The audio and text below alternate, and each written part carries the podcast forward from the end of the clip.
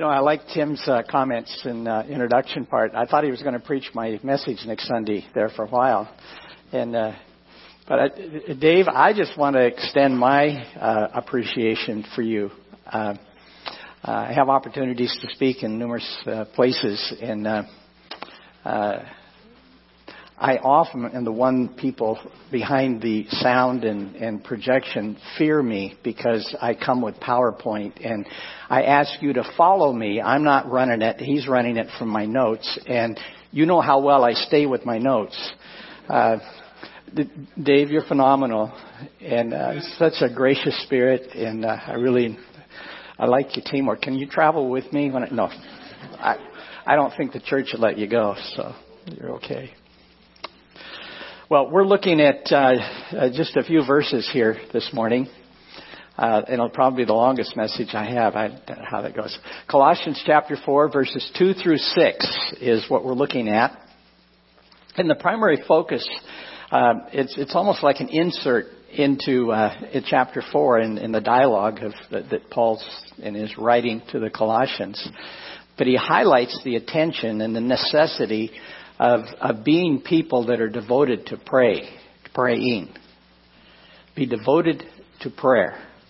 And um, so I want to spend a little time with you this morning about uh, how does that impact how I grow in my relationship with the Lord, um, how that impacts uh, the trans- transformation that happens in the new life that we all have in Christ, and um, what does that mean uh, in in the how we pray, how that impacts how we live our life in a world that doesn't know Him.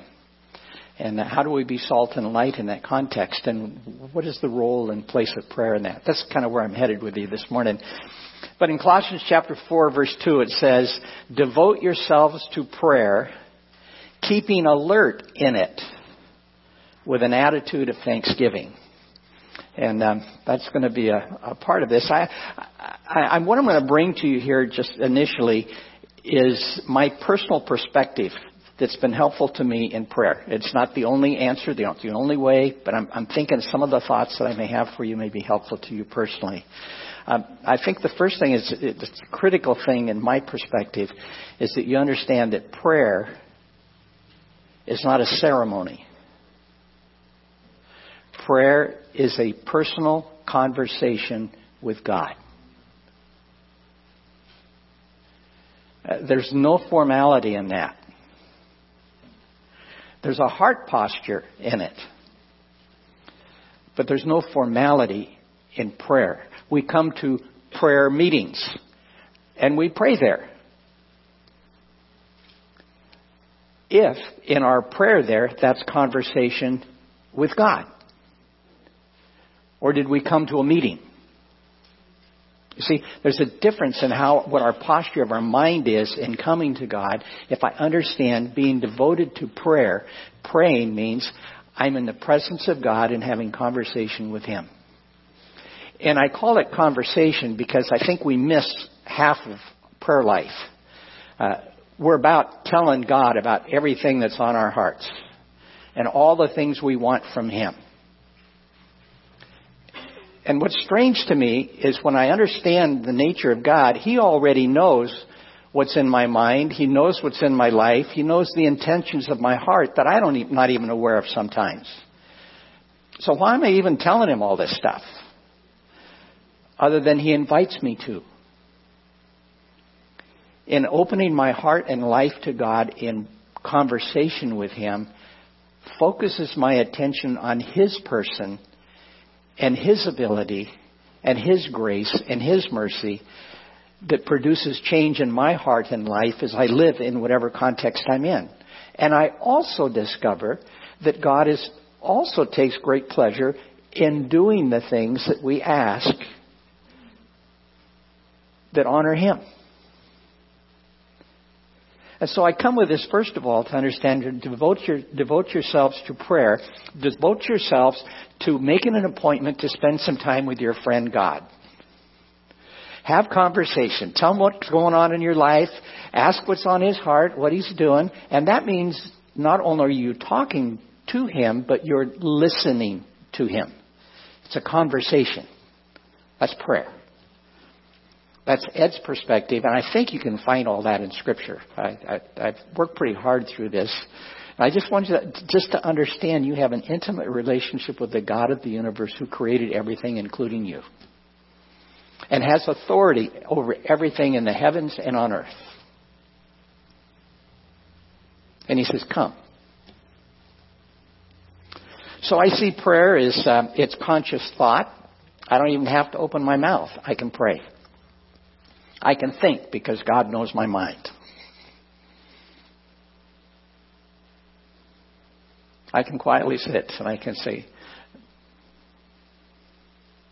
now I know you didn't hear what I just prayed, but I just prayed. Understand? It's I can think, and God knows and hears. And I also discover that when I take the time to be quiet, that I also hear. I hear Scripture. There's sometimes I hear other things. And that makes me stop and say, I don't think so. Because I know there's more than one voice out there. First John tells us that uh, we're to test the spirits to see if they're from God. You know, what is the voice I hear? You know, does it profess that Jesus has come in the flesh, that Jesus is the Son of God? Does it profess authority in the Scripture? Is it consistent with what I know in the Scripture? But I find when I take time just to be quiet, God reminds me of things that He's taught me in the past, things that I've read in the Scripture, things that I've heard. And He reminds me. But I'm so consumed in myself most of the time that I'm all about telling Him what I want to tell Him. And sometimes it isn't very polite on my part. I'm glad that God is gracious. Uh, he's patient. But I'm also glad that He is persistent and He's not going to let me waller in my self pity. He's going to come after me because He loves me. And I know those things are true for each of us here. Be devoted to time with Him and conversation. Be devoted to prayer. And that can happen and pray can happen individually. It can happen with two or three people that are gathered. It can happen in an assembly. When you have another prayer time here on Sunday evening? April 8th, okay? The Sunday after Easter. It's an opportunity to gather together and all of you talk to God at the same time. It's pretty amazing that He can hear all our conversations at once. I just, uh, but He can. And there's some principles here in praying that have been important to me. Scriptures tell us how to pray. And I would just get, read some, some promises and some instruction that's been helpful to me. Hebrews chapter 11 verse 6. Pray believing. And without faith, it is impossible to please Him, God. For he who comes to God must believe that He is. And that He is the rewarder of those who seek Him. I'm going to come to God in prayer.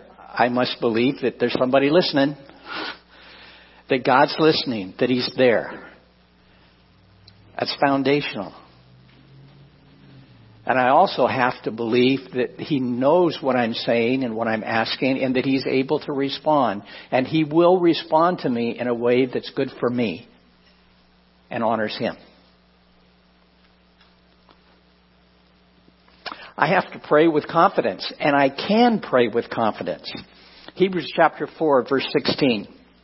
Uh, beginning in 12, it says, uh, God knows everything about us. He knows the intents of our heart, and and uh, we have a, a, a, priest, a high priest, Jesus, uh, who's gone before us. He was tempted in every way that we are, yet without sin. Uh, he's experienced human life. He knows what we're dealing with. He has empathy with us in a human level as creator, he made that choice to come and be a part of life with us.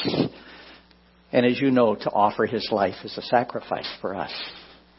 That we can come into the presence of a holy God because all judgment that can come against us, he took on himself on the cross.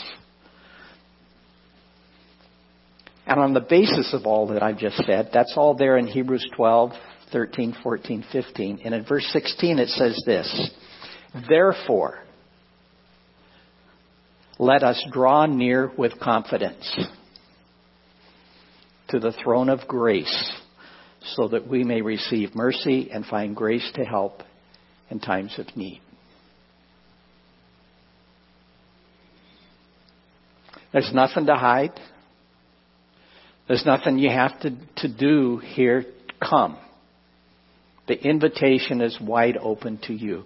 Come and receive His grace and His mercy.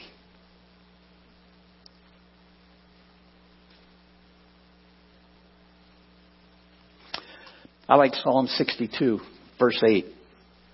When you pray, pour out your heart. Get in touch with your heart. That may help. Trust Him. Trust God at all times, O people. Pour out your heart before Him. God is a refuge for us. Just know that He's listening and He cares. 1 Peter 5 says that cast all of your care on Him because He is caring for you. Pour out your heart. And related to that is Philippians 4, verse 6, 7. Be anxious for nothing, but in everything, by prayer and intense prayer, supplication, okay? With thanksgiving, believing He's going to hear and answer. I'm saying thanks ahead of time. So I make, I, I pray about everything with thanksgiving, and I let his, my request be made known to God. And the promise is the peace of God, which surpasses all comprehension. It doesn't make any sense. His peace will guard your hearts and minds in Christ Jesus. And how do I do that? I do that in prayer. I'm an anxious frit. I don't know what a frit is, but you get the idea.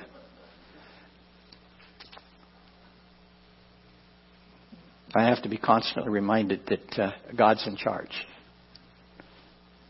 I, I feel deep responsibility for things that I've assumed taking on or I've initiated, or responsibility to things that I've said to other people, promised to other people. I'm responsible. And I accumulate a mass amount of responsibility here, and then I get anxious when I can't perform on all of it. Somewhere in there, there's sanity. And it comes mainly when I take time to be with God, personally. Just to pour out my heart to Him. Let Him help sort stuff out. Trust Him to sort stuff out. And walk in that confidence. Those are all things that come when I'm devoted to having a conversation with Him. 1 Thessalonians 5. Pray without ceasing. In everything, give thanks, for this is God's will for you in Christ Jesus.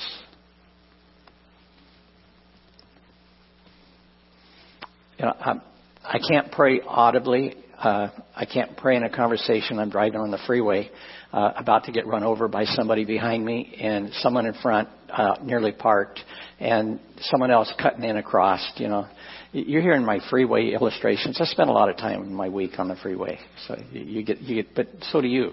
So you know what that's all about. But I can think. And when I'm alone, and sometimes when just Carla in the car, and she drive her crazy at times, when I just pray out loud.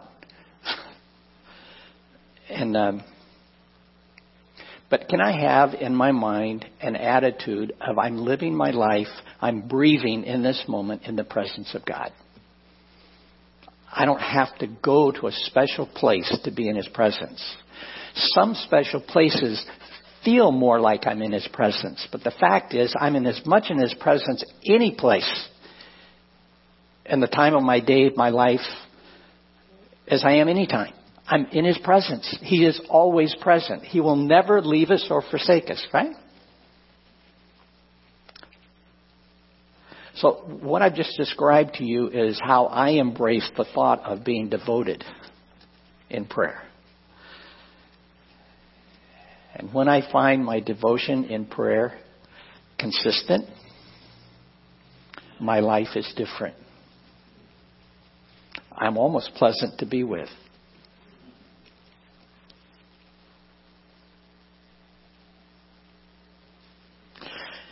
And I thought it was interesting in, in Philippians 4, it said, uh, you know, uh, but in everything by prayer and supplication with thanksgiving, let your requests be made known. Thanksgiving plays a part in prayer. And here we have it again. Pray without ceasing and everything give thanks. and there's something I think is important to us that uh, uh, a thankful heart is evidence of a heart that's surrendered to God. Uh, it's an evidence of a heart that's dependent on God. And it's a heart that acknowledges Him. How do I say, why would I come up to you and say thank you? Because you've done something that was meaningful to me. In saying thank you, I've acknowledged your presence. And I've also acknowledged that I needed something that you did and I'm grateful for it. So when I say thank you to God, I'm acknowledging His presence, and I'm also acknowledging my dependence on Him and my gratitude that He responds. Gratitude is a mark of a believer who's walking in faith.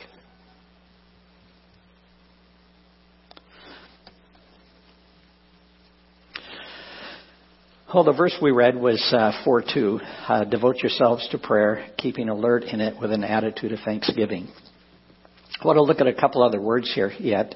Um, what does it mean to be devoted? A little bit more. I got some information here for you, some thoughts. And what does it mean to be alert? But, uh, so what does uh, devoted prayer look like to a group? in Acts chapter 1 verse 14 is a record of uh, what the disciples and the, the, those who were following Jesus did when he told them, wait, go, I'm going to leave you. And after his ascension to heaven, he said, go gather, wait, and uh, the Spirit will come. And he will bring power to you to be my witnesses. And it says in chapter 1 of Acts, verse 14, these all with one mind were continually devoting themselves to prayer, along with the women and, the Mary, and Mary, the mother of Jesus, and with his brothers. They did what he asked them to do go wait, and they prayed. 120 gathered in the upper room. And we discover that after the Holy Spirit uh, came upon them, filled them, um, the day of Pentecost, they went out into the community, and God gave them the ability to speak in the languages of all the people that were present. The people that were present, wherever they came from around the, the Middle East, to come to Jerusalem for this festival, uh, whatever language they spoke, they heard, and because God gave them the ability uh, and there are times when I wish God, in where I live, that God would give me the ability to to speak Spanish. I, I'm not even. I'm I'm probably grade one in Spanglish. But uh, there are times when I, I I would say, could you just gift me in that? And the answer I get, I don't particularly care for. Uh, study, Ed. Uh, I probably ought to listen to that answer, huh? And uh, yesterday, I, I took a group of people uh, into what I say Asia. I said I was in Asia yesterday. Uh, we spent the morning at the uh, Buddhist temple up in uh, in Hacienda Heights. It's the largest Buddhist complex in the Western Hemisphere. It's huge, and um, we had a a Buddhist man give us a guide tour through the place and kind of tell us about how Buddhism works for him and, and things. And uh, there were people there that I wish I could have spoken Chinese to but I couldn't speak Chinese. But we had a great time listening to a Buddhist talk about how they practice life, and um, and uh, just also expose some of the emptiness that is present there. Uh, but uh, we also had an opportunity to speak with someone who grew up in a Buddhist home and had come to faith in Christ, and what how they had to process that. And uh, but this Buddhist person wasn't from China; it's from Sri Lanka, and I can't speak that language either. Uh, there are times when I wish I was gifted. But uh, and then we went to Little Saigon in Westminster and spent time with the Vietnamese. And all I know how to do is say "Sing Chao." Yeah, that's hello, by the way. Uh, the um, They spoke a language. And it came out of a time of devoting themselves to prayer. But after all of this, they continued to meet. It says in Acts chapter 2 verse 42, and they were continually devoting themselves to the apostles' teaching and to fellowship, to the breaking of bread and to prayer. And that continued to mark the church through the rest of the records that we have in the book of Acts. When the uh, apostles were challenged with a growing church and growing demands, uh, needs that need to be met. Uh, there was concern for the uh, the, the Greek uh, widows that uh, were getting overlooked in the mealtime, and uh, they were they were overwhelmed with what was happening, and so they called in the the, the people of the congregation. He says, uh, uh, uh, "Choose from among yourselves those who are full of the Spirit and there's there's maturity in their life to take that responsibility." And then they said, "But we, the apostles, will devote ourselves to prayer and to the ministry of the word." As we give guidance to the body. They had to maintain the priority that God had given to them. And we also find in Romans chapter 12, verses 10 through 12, uh, a list of characteristics of the uh, behaviors of believers. And it says, Be devoted to one another in brotherly love, uh, give preference to one another in honor, rejoicing in hope, persevering in tribulation, devoted to prayer. It's one of the behaviors that marks the believers. The Greek word that's translated devoted can also be translated steadfast or to endure. And uh, Jesus uh, told a parable in Luke chapter 18. Uh, what it looks like to be devoted. Um, in Luke 18:1 it says, "Now Jesus was telling them a parable to show them at all times they ought to pray and not to lose heart." And this is his parable. In a certain city, there was a judge who did not fear God and did not respect man. There was a widow in that city, and she kept coming to him saying, Give me legal protection from my opponent. For while he was unwilling, but afterward he said to himself, Even though I do not fear God or respect man, yet because this widow bothers me, I will give her legal protection. Otherwise, by continually coming, she will wear me out.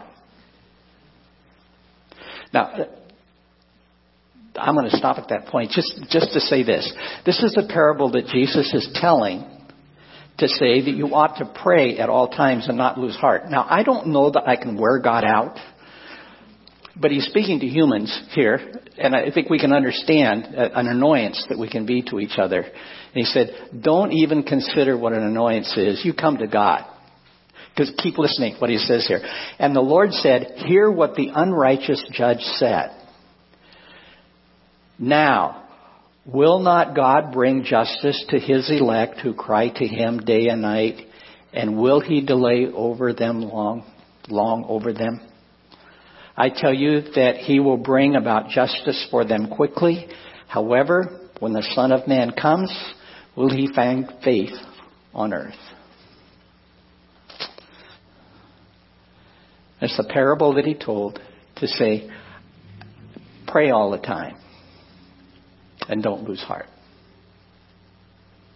So just keep coming to Him.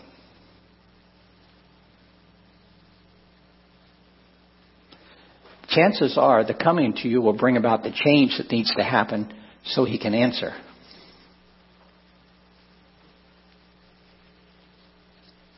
There are examples of Jesus in prayer also here in the book of uh, Luke. Luke is full of examples of prayer, by the way, if you just want to read through the gospel.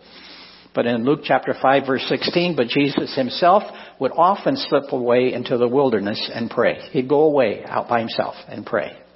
Good example for us. A lot of distractions in life. In Luke chapter 6 verse 12 it says, It was at this time he went off to the mountain to pray and he spent the whole night in prayer to God. And when day came, he called his disciples to him and chose twelve of them.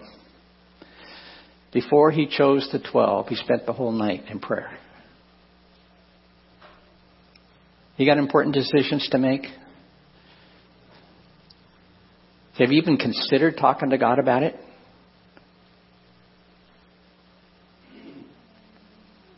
That's part of what marks us in being devoted when we come. There's another example we find that uh, it's a touch a bit on Nick Sunday, and that is uh, from Colossians chapter 4, verse 12. Um, Epaphras is listed in the eight that you were referencing, Tim. That uh, uh, Epaphras is the one we uh, we talked about the first Sunday here. I think he's the one who is, uh, by all the indication of this of this letter, Epaphras is the one who took the gospel to the Colossians. He was the founder of, you know, the, the one who helped establish the church in the first place. And he says this in, um, in 412, Epaphras, who is one of your number, a bond slave of Jesus Christ, a servant of Christ, committed to him by life. And he sends you his greetings. So Epaphras is with Paul in Rome at the prison where Paul's at. And Epaphras is sending his greetings along with this letter.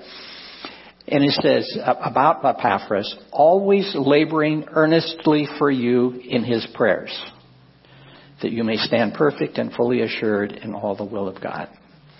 And I just wanted to pull that phrase out of that. He was laboring earnestly for you in his prayers. He was working at it. His prayers were work for him in their behalf.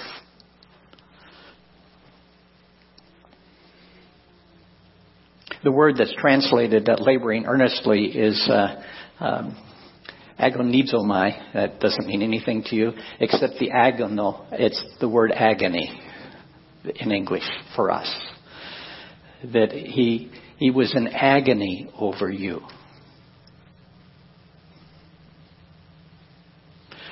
Oswald Chambers uh, has a quote that has hung with me much of my life. Prayer does not fit us for the greater work prayer is the greater work.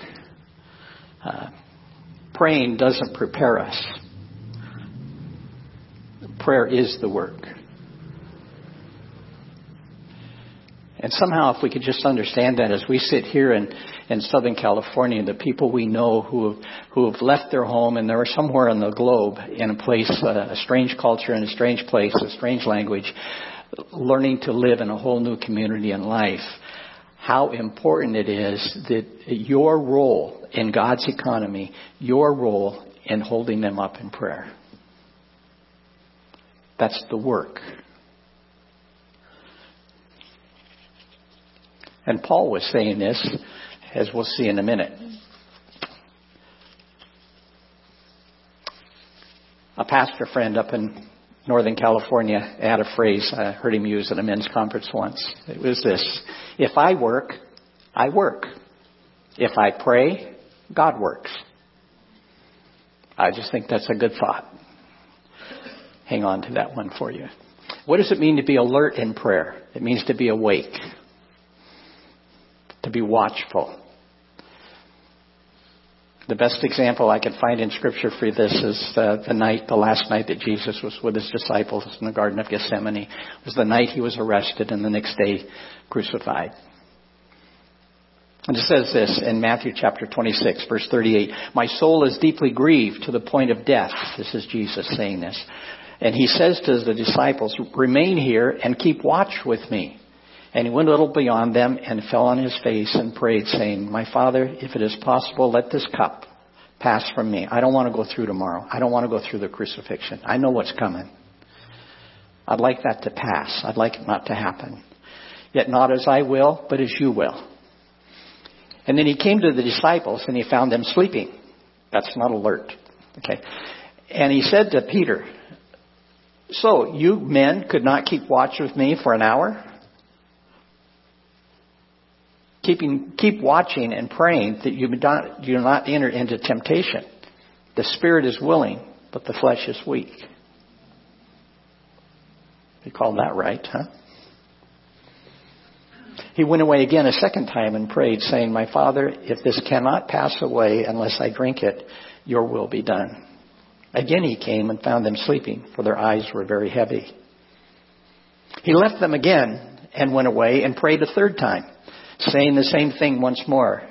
Then he came to the disciples and said to them, Are you still sleeping and resting? Behold, the hour is at hand, and the Son of Man is being betrayed into the hands of sinners. Pretty intense moment for Jesus. And they couldn't stay awake.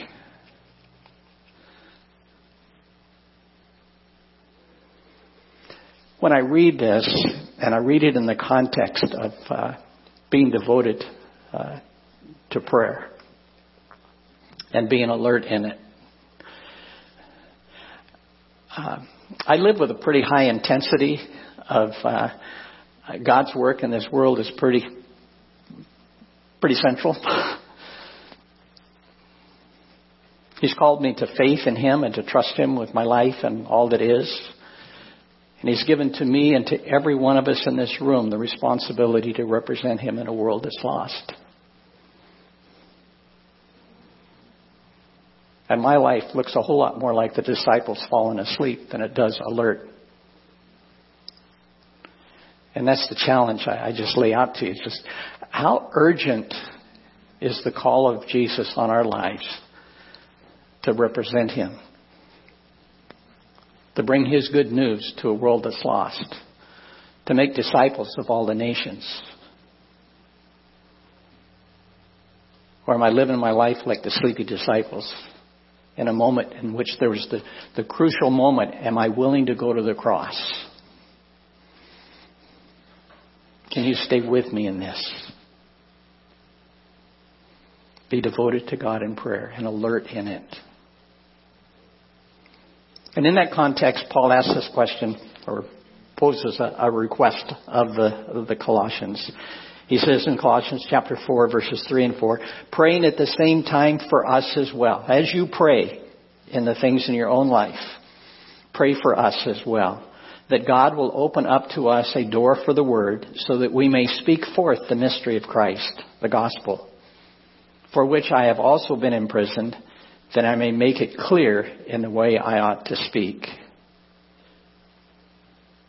a lot of Paul's letters, most of them have a personal request for prayer. I was going to give you all those, but I'm already out.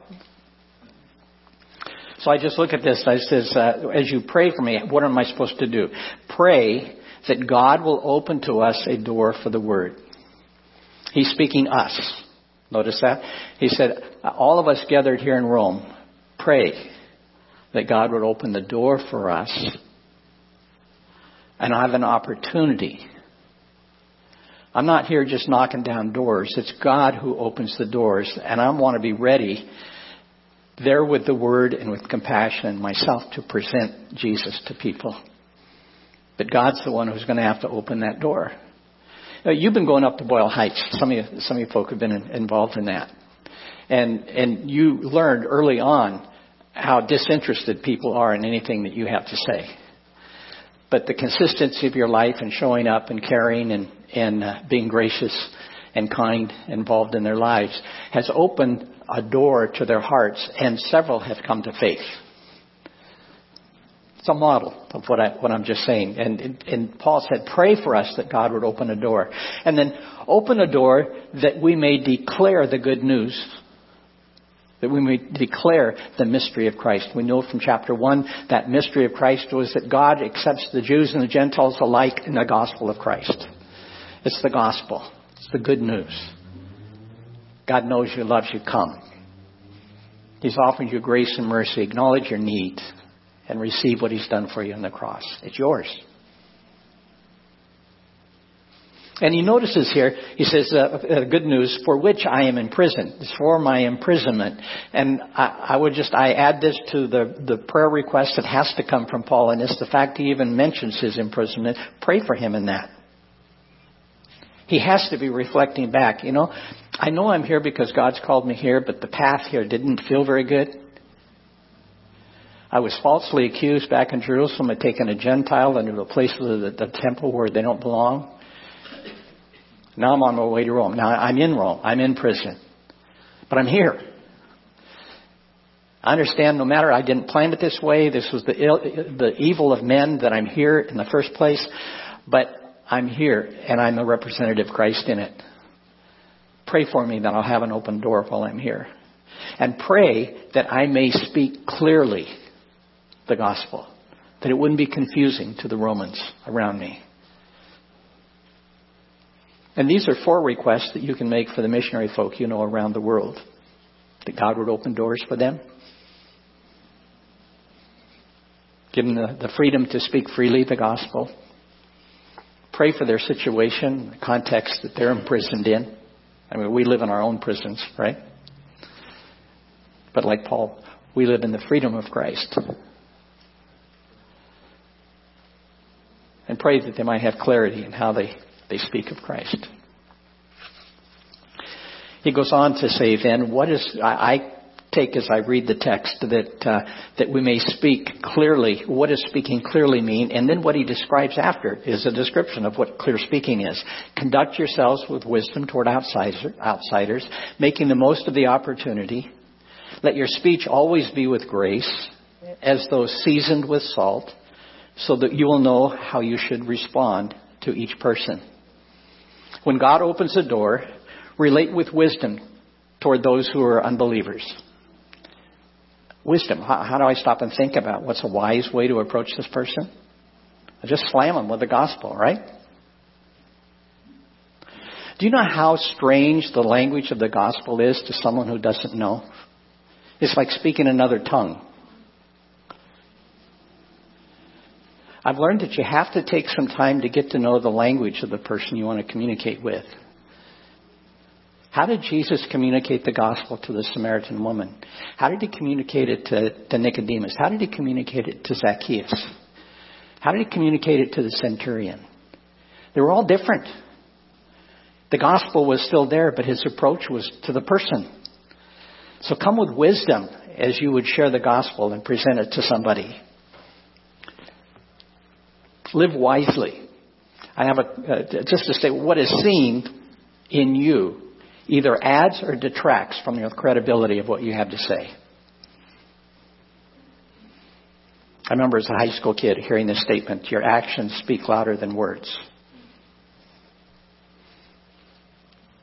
Your life speaks so loudly, I can't hear what you're saying.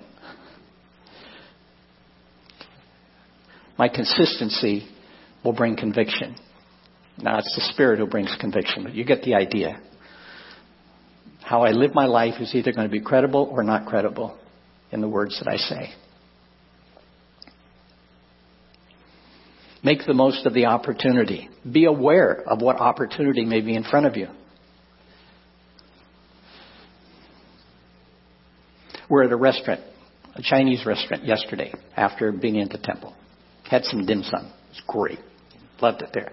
They were really busy. Had a, a couple hundred people in this big restaurant but the waiter that was there, I just I just stopped and, and took a moment with him. I just he was occupied doing what he was doing, and I said, you know, you cook up you cook up a pretty good meal here, and uh, and it's like he didn't hear me, and I said, no, I'm not teasing, I really mean it, you know. And then he stopped and looked at me and he said, well, I really didn't cook it. The the cook in the back. I said. I said, I know, but you came here and you worked and you've been watching after us here. And I said, I just want to thank you for that. That's pretty cool and a conversation pursued. I mean, there was just a break in, in the press and him at the restaurant, and I made a heart connect with him in three minutes. And next time I take a group up there, we'll go back to that same restaurant and I will find him. Andrew. And I'll call him by name. And I don't know what God will do with that conversation. See what I'm saying? Take advantage of the opportunity you have.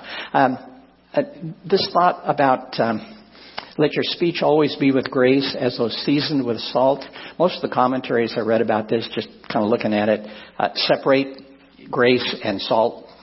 And I said, I it says, in, in the phrase there, um, let your speech always be with grace as though, as though isn't in the text, in the Greek text. It's implied and interpreter has to, your translator has to do what he does, and this what this translator did, as though. And uh, I buy into the context of this whole passage, that idea. Let your speech be salted with grace. Let your speech be with grace, as insulting the grace. Speak graciously to the people around you.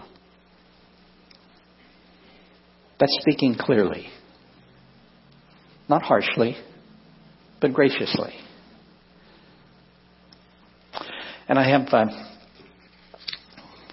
uh, three verses here that have been helpful to me, and I'm going to let you go home with these. Uh, Philippians 2, do nothing from selfishness or empty conceit, but with humility of mind, let each of you regard one another as more important than himself. Do not merely look out after your own personal interests, but also the interests of others. I think it's wise, conduct yourself in wisdom if you regard the people around you as more important than yourself and not people that are just there to serve you.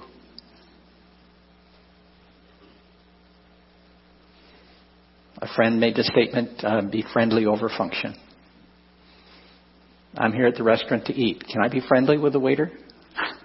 The waitress? Can I treat him as a, a civil person and not just an object delivering food? Can I be friendly over function? Can I regard them as more important than me? Be wise in relating to the unbeliever. Show that interest in somebody else, and that interest will come back to you. They'll want to know about you. Be a humble learner. Proverbs chapter 18 verse 13 says, He who gives an answer before he hears, it is a folly and a shame to him. I got no business telling somebody something if I don't have their attention. That's akin to passing your, uh, uh, don't, don't cast your pearls before swine. it's different, but but it's similar to the whole idea. I'm, I'm, I'm saying something that's eternal and highly valuable, and I'm not delivering it in a way that I have their attention or I have their language or I'm communicating. And the only way I can know where somebody's at is to have conversation with them. Listen first. And when you do, there'll be an open door to hear what you have to say. That's my life experience. Speaking clearly, that's how it happens. But in your heart, set apart Christ as Lord. Always be prepared to give an answer to everyone who asks you to give the reason for the hope that you have. But do this with gentleness and respect. Be ready with an answer concerning Christ. But I, that, that, the, the one phrase, always be prepared to give an answer. Answer. What does an answer imply? You've been asked a question. You have a conversation enough that they're asking about you. And the simple thing is it can work for you in life, and it comes out of a devotion of prayer and awareness of God's presence wherever you are, whatever you're doing. So then look for the opportunities and the wisdom come, show interest in the other person, and when I ask something about somebody or I, I, I praise them for something that they've done or who they are, appreciate them, um, it often leads into a story about themselves. And when they're done telling their story, they want to know about mine. And I'm free then to speak freely of the things of Christ and faith without shoving it down their throat. Conduct yourselves with wisdom. Make the most of the opportunity. Let your speech be in grace, seasoned with grace, and you'll respond. Well, whatever you do in word or deed, do all in the name of the Lord Jesus, giving thanks through him to God the Father. Be aware of his presence, live in it, speak to other people in it. He's with you. I took you the longest I've taken you now got one more Sunday, you've got to endure this. I love you. I think about you all week. I think about the things that you've struggled with in life, what you do, many of you that have come to know individually. Uh, you as a congregation, I just I care deeply about you. And I know God cares far more. Uh, Jesus has promised that He will build His church, and He's doing that here. You're in His care. His Word is our guide. His word is His counsel to us. It's His comfort. And uh, I appreciate your heart and devotion to Him in that. Lord, thank you for your presence with us today. Your faithfulness to us individually and to us together as your body. We love you. Thank you in Jesus. Amen.